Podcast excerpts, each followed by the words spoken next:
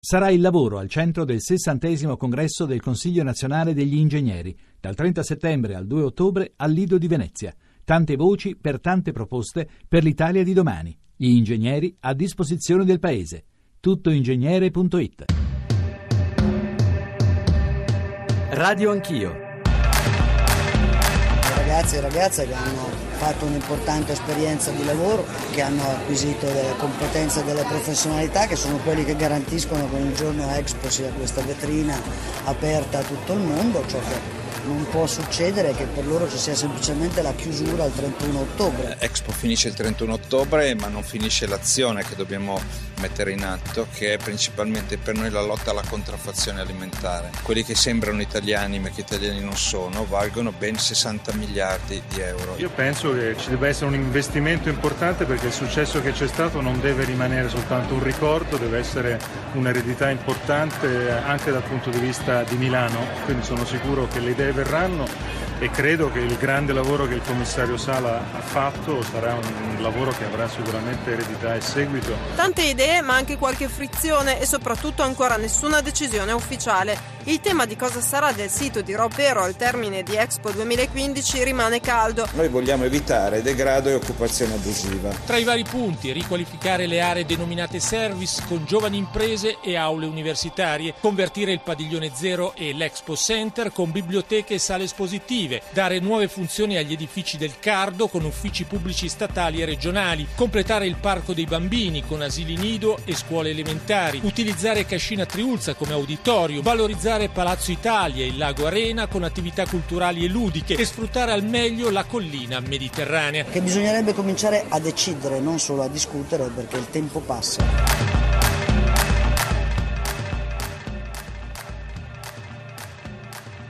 Sono le 8.37. Buongiorno da Milano, dalla nostra sede Rai Milanese. Buongiorno a Giorgio Zanchini, benvenuti all'ascolto di Radio Anch'io. Come avrete capito, la puntata di oggi guarderà soprattutto al futuro, al dopo, al primo novembre. Noi faremo ovviamente un bilancio. Eh, è stato un mese ehm, di record, giorni e weekend eh, di grande successo obiettivamente e crediamo sia già possibile tirare le somme. Eh, l'obiettivo 20 milioni non sembra poi così irrealistico. Ieri sera percorrevamo il grande decumano, i vialoni anche laterali, decine e decine di migliaia eh, di persone, ma il nostro compito come servizio pubblico, come giornalisti, crediamo sia quella di provare a tracciare il rapporto complessivo costi-benefici e devo dire che dalle mail che ci avete mandato un po' di perplessità e sospetti ci sono e poi però parleremo di che cosa accadrà dopo, nel breve e nel lungo periodo, perché l'area è vastissima, è importante, ci sono infrastrutture di grandi qualità e appetiti e scontri e stamane eh, ne discuteremo col sindaco di Milano che ci ha appena raggiunto qui negli studi milanesi e sentiremo la voce del commissario Sala, di Stefano Boeri, di Gianni Barbacetto, del rettore dell'Università di Milano, del sindacato, insomma come ogni mattina una pluralità, insomma la più alta pluralità possibile. I nostri riferimenti radio anch'io, chiocciorai.it per i messaggi di posta elettronica, 335 699 2949 per i vostri sms, 335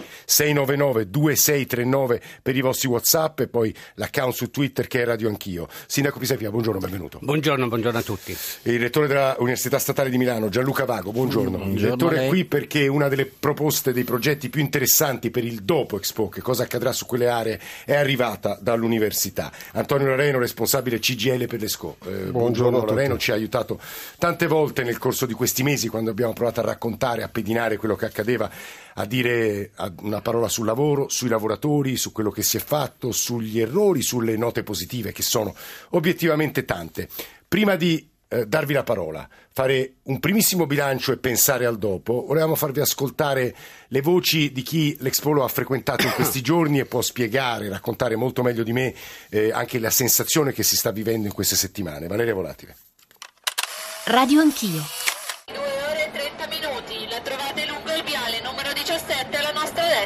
Le hostess e i volontari dei padiglioni più gettonati non fanno altro che rispondere alle tante domande dei visitatori che si affollano all'ingresso delle strutture e le richieste sono sempre le stesse. A che ora apri la mattina? Quanta attesa c'è per entrare?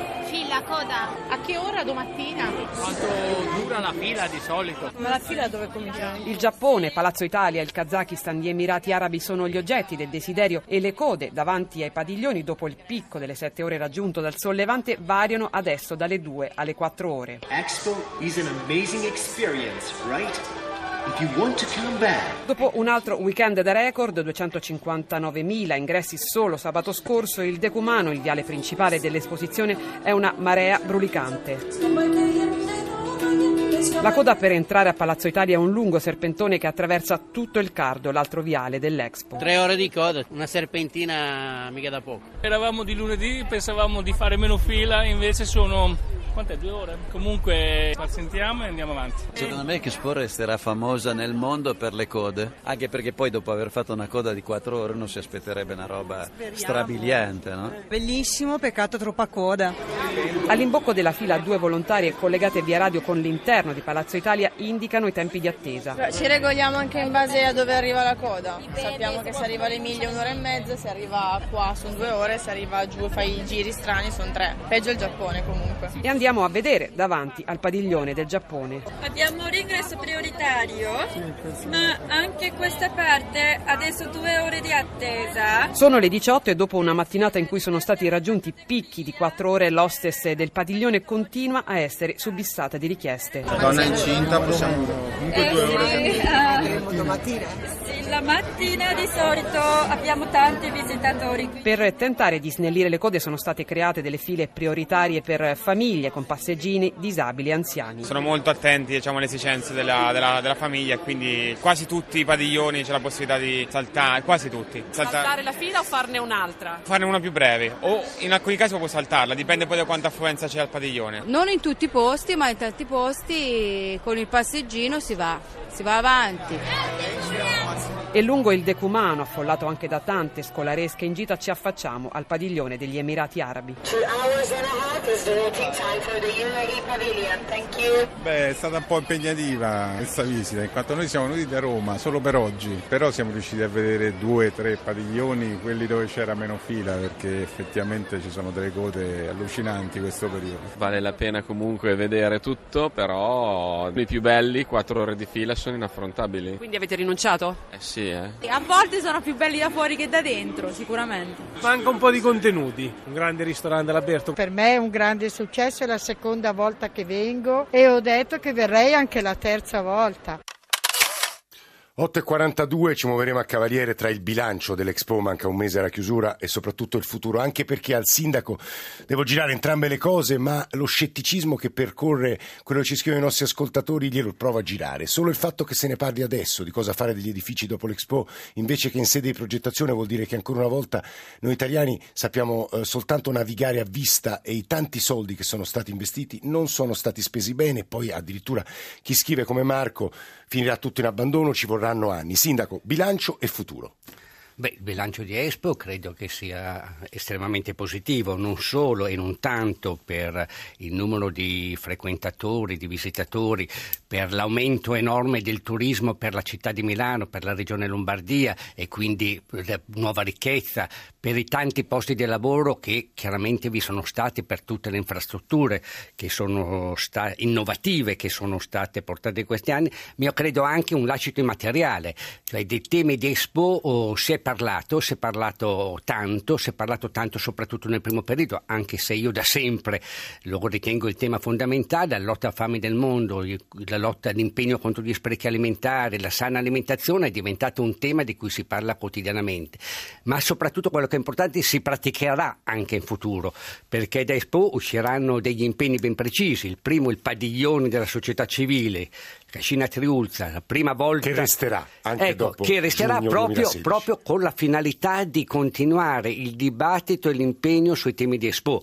Personalmente, come sindaco di Milano, ho lanciato l'idea di un grande patto tra grandi città del mondo, che praticamente dove vivono circa il 50-60% della popolazione mondiale, e, e, con impegni concreti e precisi, perché i sindaci devono essere concreti e non possono solo parlare di sogni, ma anche di, concrete, di come concretizzare le speranze e gli obiettivi, di impegni concreti, di buone pratiche e sarà un impegno sottoscritto. Uh, nell'ottobre è consegnata a Ban Ki-moon a cui hanno aderito centinaia di città del sud, dell'est, ost, ovest e nord del mondo, da Mosca a New York, da Rio de Janeiro a Londra, è un impegno concreto con obiettivi molto Sindaco, concreti. lei diceva per la città l'Expo è stata ricchezza. Antonio Lereno, CGL, è vero, per i lavoratori anche la città è esclusa.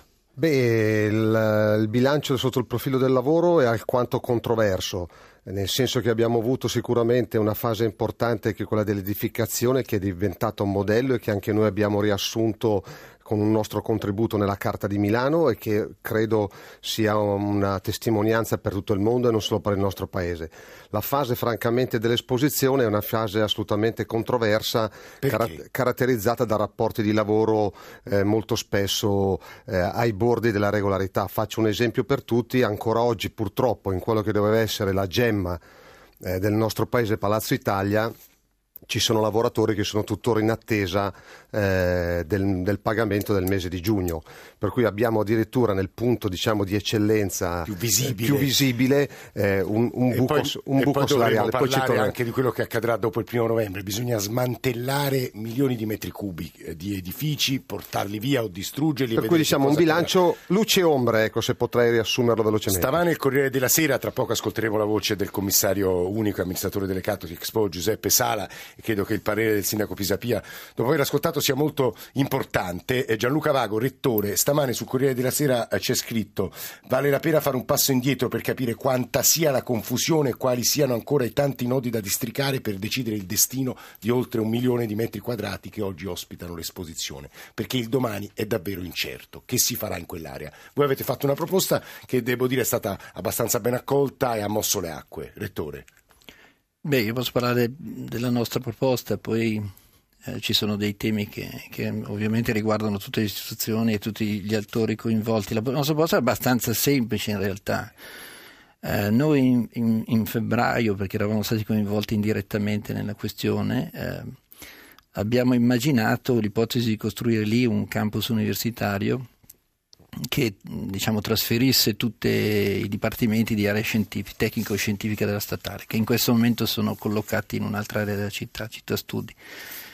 Ehm, è una proposta che si lega a quella avanzata da Solombarda ancora nel luglio del 2013, eh, l'idea cioè di un polo tecnologico eh, che vedesse lì eh, la collocazione di una serie di imprese. Quanti anni ci vorranno per costruirlo? Per costruirlo eh, la parte diciamo, universitaria si può costruire in tre anni. 3-4 anni. Solo tre anni.